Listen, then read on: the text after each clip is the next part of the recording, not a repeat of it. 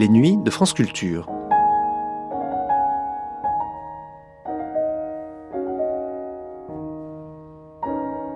Les Nuits de France Culture, une mémoire radiophonique. J'aime vivre sans entrave, j'aime la défonce. Cravate et veston ne sont pas pour moi. Tout pour la révolution. Je suis un beatnik, non pas un hippie. Ce n'est pas pareil. Rétro, le vingt-neuf décembre mille neuf cent quatre-vingt-onze, nous rafraîchissait la mémoire.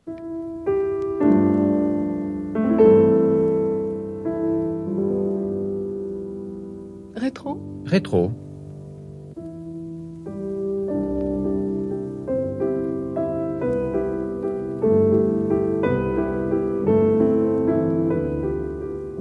Rétro, le mouvement hippie par Sophie Pillods.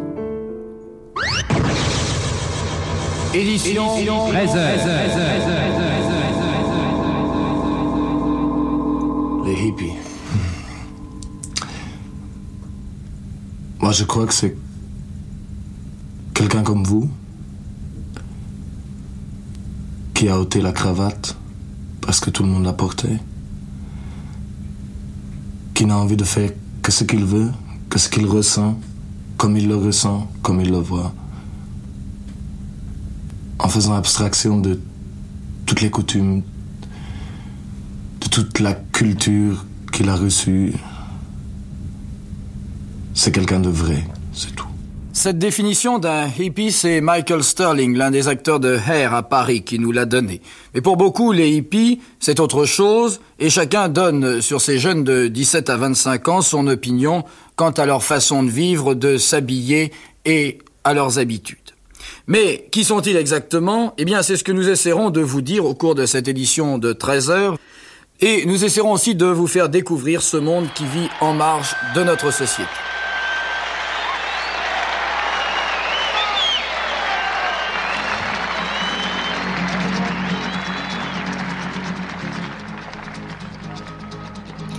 On a tout dit sur le mouvement hippie. Un mouvement né aux États-Unis dans les années soixante, fils du mouvement beatnik et de la révolution psychédélique. En France, ce mouvement typiquement américain n'intéressera pas immédiatement les journalistes. Les premiers documents datent de mille neuf cent soixante-sept avec une apogée en mille neuf cent soixante-dix. On comprend ainsi les tentatives d'explication et les confusions qui ont pu naître face à un mouvement qui faisait son apparition sur le vieux continent alors qu'il était presque mort aux États-Unis. André Rimaillot, en mille neuf cent soixante-huit, et l'un de ses confrères en mille neuf cent soixante-neuf, essayent de retrouver les origines du mouvement. Peau grasse, cheveux longs, nu-pieds et guitare en bandoulière, le beatnik, air appalant, né au vent, regard vague, comme s'il poursuivait en chaque ville un rêve entreaperçu ailleurs une fois. Tel nous apparaît-il, petit-fils des vagabonds de jadis. Les hippies, eux, sont d'une toute autre trempe. Leur chanteur principal, Allen Ginsberg, a beau être lui-même un ancien beatnik, ces nouveaux renégats de l'Amérique n'ont pas la moindre intention subversive. Loin des poètes vagabonds et des jeunes gens en colère, les enfants fleurs se veulent simplement des âmes amoureuses en proie à la libération de leur conscience cosmique. Aldous Huxley, celui qu'on appelait le visionnaire aux États-Unis. Depuis son chef-d'œuvre, Le Meilleur des Mondes, Aldous Huxley est mort le même jour que le président Kennedy, il avait soixante et onze ans. Dans les dernières années de sa vie, Huxley s'était tourné vers l'étude de l'histoire et aussi de la philosophie, mais aussi vers des ouvrages psychédéliques. Et l'un de ses grands admirateurs aux États-Unis, l'un des grands prêtres du mouvement, Timothy Leary, celui qu'on a vu en dix-neuf cent soixante-cinq ou soixante-six à Haight-Ashbury, le quartier hippie de San Francisco, eh bien, Timothy Leary explique ce besoin d'aller plus loin, de se découvrir, de se transcender. Huxley, dit Leary, s'est préparé pendant des années au redoutable voyage psychédélique. La foi qui renaissait à, à l'approche d'une expérience mystique était-elle la cause ? On n'en sait rien, mais il y est allé. Leary, celui qu'on connaît maintenant pour ses scandales, il a été arrêté plusieurs fois pour usage de stupéfiants ou par ses boutades. Leary, cet universitaire très brillant de Harvard, fondateur maintenant d'une église contemplative, estime que la drogue libère le système nerveux de ses structures ordinaires. Ce mouvement n'est donc pas simplement une mode, loin de là. Devant le Vietnam, devant la guerre, les armes bactériologiques, la famine pour des centaines de millions de gens dans le monde, devant l'inégalité, les querelles d'État qu'ils qualifient de ridicules, ils s'aperçoivent que l'homme n'est plus rien. Les grands maîtres, c'est encore le poète, philosophe américain Thoreau. C'est peut-être aussi Jean-Jacques Rousseau. On parle également de Fourier. On le voit, rien n'est total chez les hippies. Et puis, il y a aussi bien sûr Timothy Leary, mais encore d'autres Américains, des camarades de Leary. Alan Watts, Walter Pahnke, tous ceux qui connaissent le mouvement ont lu ou s'intéressent à la revue qu'a fait paraître avec son ami Metzner, Ralph Metzner, Leary, et puis Richard Alpert encore. Et au nombre des poètes. Les poètes, c'est Allen Ginsberg, au premier rang peut-être, et puis en remontant plus loin, Kerouac, Burroughs, Ferlinghetti, à l'origine tous ont étudié la philosophie zen, se sont livrés à la contemplation, connaissent Jésus, Mahomet, Bouddha, Moïse. C'est nier le mouvement que de le définir, ils le disent souvent. En février dix-neuf cent soixante-sept, on demandait à l'évêque de Californie, James Pike, ce qu'étaient les hippies. Pour moi, dit-il, ils ressemblent et évoquent les premiers chrétiens. Tout le monde n'est pas d'accord, bien sûr. Richard Traverne, un grand sociologue de l'université de Boston, parlait en dix-neuf cent soixante-sept aussi, parlait de catastrophe nationale qui se prépare d'ici une dizaine d'années si ce mouvement s'étend, disait-il. Alors qui sont-ils? L'une de leurs grandes vedettes, Bob Dylan, essaie de l'expliquer. There was a wicked messenger from Eli, he did come with a mind that multiplied the smallest matter. When questioned who had sent for him, he answered with his thumb. For his tongue it could not speak, but only flatter. Tout a commencé à San Francisco il y a un an à peine, le quatorze janvier dix-neuf cent soixante-sept. Ce jour-là, dans la matinée, une chaîne de radio diffusa l'appel suivant. Rassemblez-vous demain à Golden Gate Park. Venez avec des clochettes, des fleurs, des plumes, des tambourins, des flûtes, des enfants, des amis, et cetera. Le lendemain, ils étaient quarante mille, recouverts de costumes bariolés, pour entendre Allen Ginsberg, qui se mit à faire chanter la foule.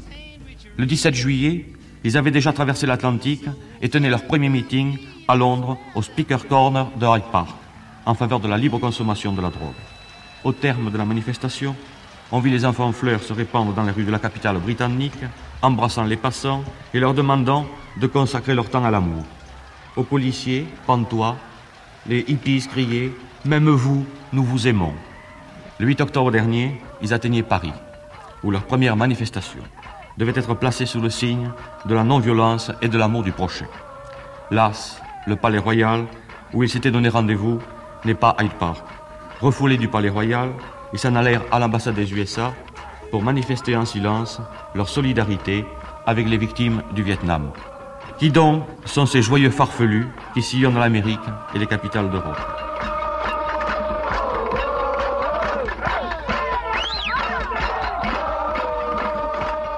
Georges Moustaki, en dix-neuf cent soixante-neuf, raconte le festival de l'île de Wight.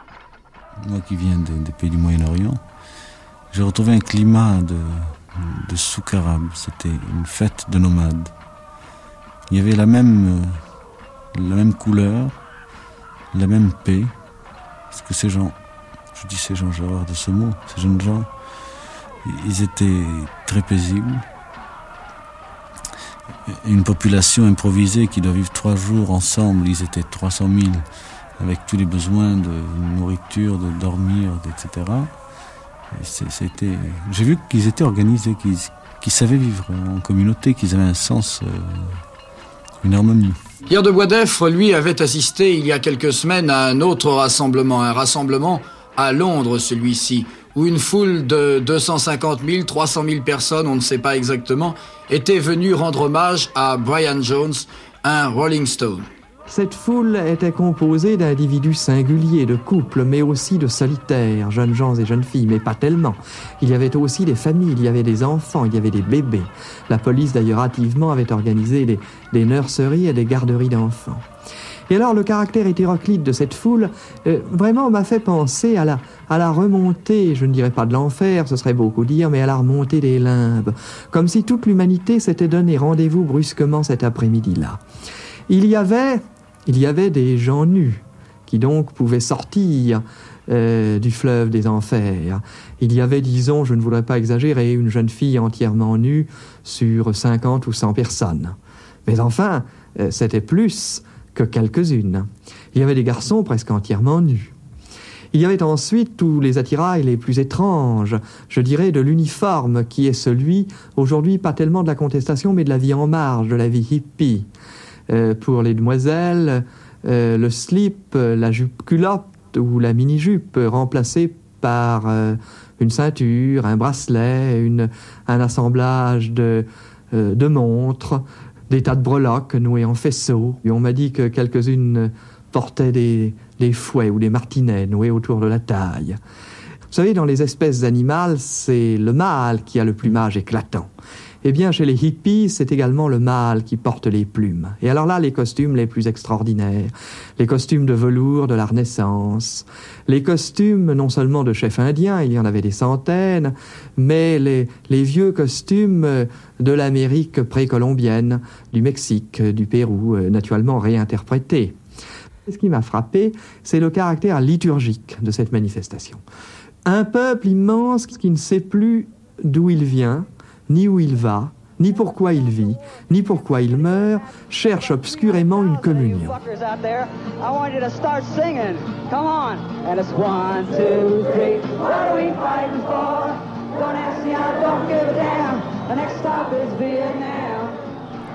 En octobre dix-neuf cent soixante-sept, Petula Clark est en tournée à Paris. Les journalistes en profitent pour essayer d'éclaircir ce qu'est le mouvement hippie. Pour moi, les hippies, c'est un truc absolument américain. Ce que j'aime pas, c'est, c'est qu'on copie les Américains ici, euh, en France et ailleurs. Parce ah. que euh, aux États-Unis, euh, ils ont... Si vous voulez, les hippies, le mouvement hippie, c'est un genre de protestation entre tout ce qui s'est passé en Amérique jusque maintenant, avec euh, et en plus euh, la guerre au Vietnam. Je pense que vous ne chanterez pas San Francisco ce soir. Mais non, parce que c'est en anglais et j'ai jamais pensé que c'était une chanson euh, que, que les Français ont, ont aimée. Mais euh, je vois que maintenant tout le monde parle de San Francisco.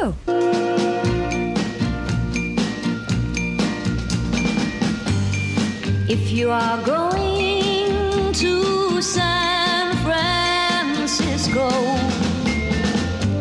be sure to wear some flowers in your hair. If you are going to San Francisco. Maxime Le Forestier a passé l'été dix-neuf cent soixante et onze dans une communauté à San Francisco. San Francisco doit être détruite. Un jour ou l'autre, la Californie va... Non, mais c'est vrai, un jour ou l'autre, la Californie va sombrer dans l'océan Pacifique. Tout le monde le sait, mais je crois que les gens là-bas préfèrent crever que, que de quitter la Californie. Alors, régulièrement, les savants, et bien soutenus par les journalistes, annoncent un tremblement de terre pour cette nuit, où San Francisco va être détruite. Tout le monde se marre et tout le monde fait une fête. Alors, tantôt, c'est le maire de San Francisco qui, euh, qui fait une grande fête dans la rue avec des boissons gratuites et tout. Et tantôt, là, c'était les gens du mouvement qui avaient fait une grande fête dans un hangar où j'ai vu Allen Ginsberg, euh, avec une perruque verte et des faux seins, déguisé en femme, chanter des refrains à la gloire du tremblement de terre. Imaginez Jean-Paul Sartre faisant ça ici, parce que c'est à peu près le rapport qu'il y a entre eux. Euh, c'était assez, assez incroyable. Ça nous est assez inconcevable, il faut bien dire. Mais alors, je veux revenir à cette affaire de famille. Qu'est-ce que c'est une famille, alors ? Comment ça se compose ? Comment ça se... D'abord, comment ça naît ? Ça naît euh, à partir d'un couple ? Non. Le, ils en parlent très peu, vous savez. Il y a, y a pas mal de problèmes qui se posent tous les jours, donc on parle d'énormément de choses.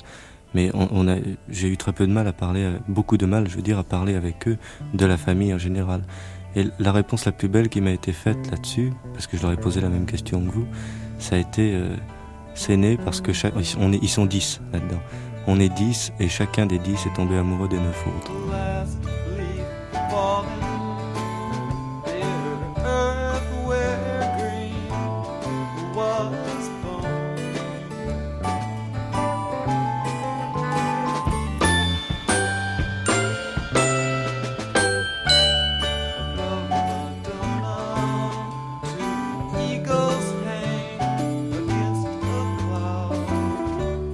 Août dix-neuf cent soixante-dix, Paris. C'est un processus de yoga par lequel on peut se purifier ses sens de toutes les contaminations matérielles pour arriver au stade de l'éternité, toute connaissance et félicité. C'est très facile, simplement chanter Hare Krishna, Hare Krishna, Krishna Krishna, Hare Hare, Hare Rama, Hare Rama, Rama Rama, Hare Hare. N'importe quelle mélodie, mais la parole, c'est très important. Ce sont les noms de Dieu en sanskrit, la langue ancienne des Indes. Et si on chante ce chant avec connaissance, avec sincérité, il va nettoyer les saletés accumulées de la vie matérielle. Nous faisons un processus de yoga. Yogi, yoga, c'est le bhakti yoga, le yoga de dévotion. Nous nous, nous nous nous engageons dans les activités spirituelles vingt-quatre heures par jour. Si on sert Dieu, on sera purifié. Si on sert euh, euh, le, le, le monde matériel pour, pour gagner de l'argent, puissance, n'importe quoi, il, il se tombe dans, dans plus en plus dans l'énergie illusoire, sous, sous les griffes des, des énergies euh, illusoires. Vous arrivez des Indes, vous êtes habillé en hindou, là, vous mon avez des peintures sur le front. Euh, mon maître spirituel est venu des Indes, aux États-Unis, pour instruire la Bhagavad Gita, la Sainte Écriture des Indes. Vous arrivez des Indes ou des Amériques, là? Des Amériques, mais euh, euh, mon maître spirituel m'instruit d'aller par tout le monde et chanter Hare Krishna, Hare Krishna, Krishna Krishna, Hare Hare, Hare Rama, Hare Rama, Rama Rama, Hare Hare.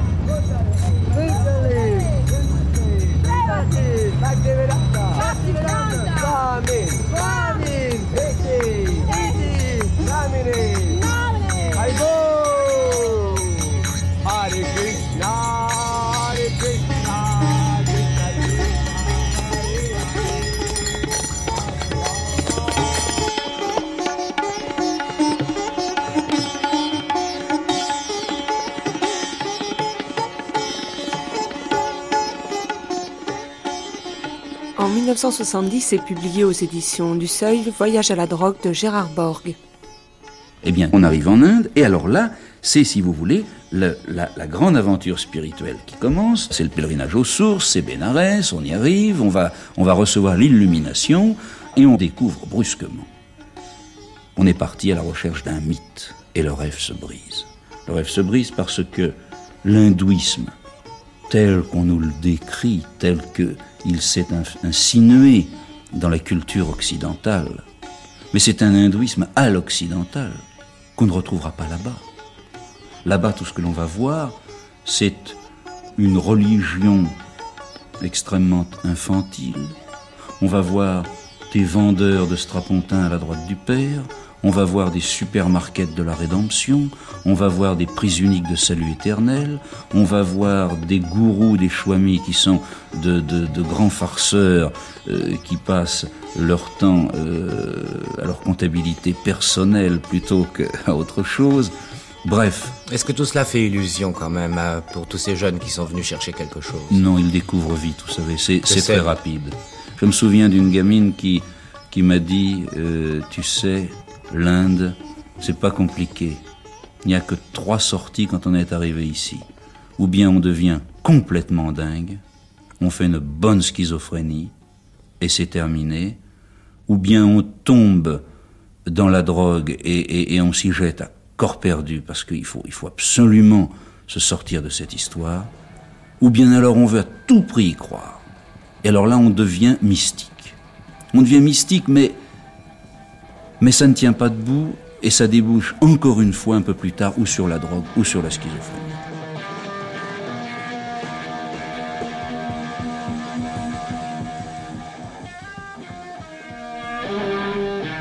Jerry Rubin, ex-C P, auteur de Do It.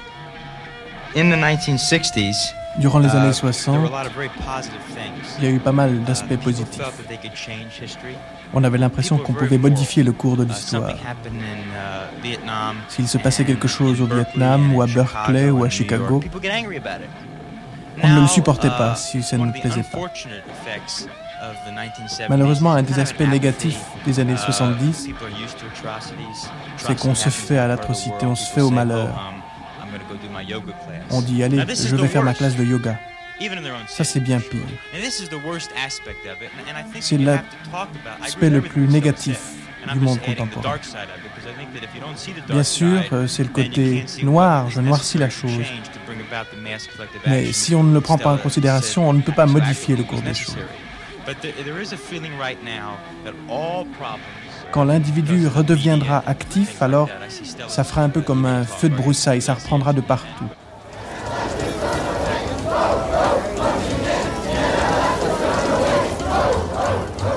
J'ai tout plaqué. J'ai plaqué la race blanche et la nation américaine. J'aime vivre sans entrave. J'aime la défense. De complet veston, de cravate, je n'en ai plus jamais porté. Tout pour la révolution. Je suis un hippie. Je suis un orphelin de l'Amérique.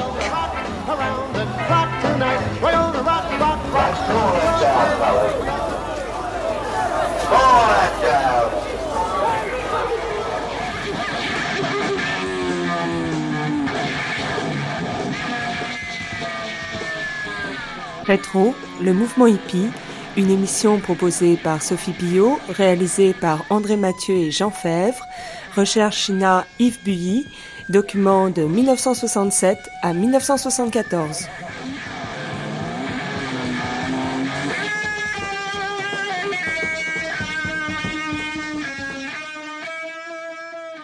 Cette émission a été diffusée pour la première fois sur France Culture le vingt-neuf décembre mille neuf cent quatre-vingt-onze. Vous pourrez la réécouter en ligne ou la télécharger durant un an sur le site franceculture point fr, rubrique Les Nuits de France Culture.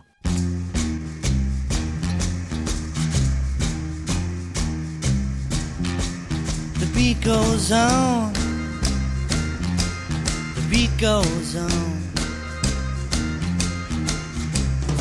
Drums keep pounding a rhythm to the brain. La-da-da-da-dee, la-da-da-da-da. Charleston was once the rage, uh-huh. History has turned a page, uh-huh. The miniskirt's the current thing, uh-huh.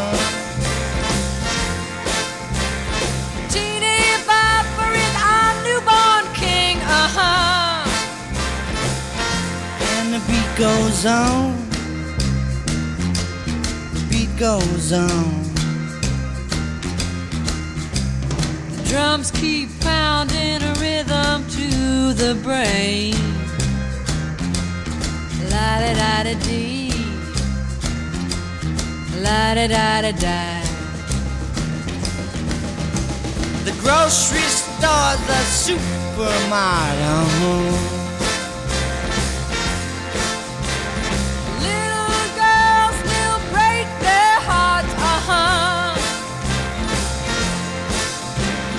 Men still keep on marching off to war. Electrically they keep a baseball score. And the beat goes on. The beat goes on. Drums keep pounding a rhythm to the brain. La-da-da-da-dee, la-da-da-da-da. Grandma's sitting chairs and reminisce. Boys keep chasing girls to get a kiss. The cars keep a-going faster all the time.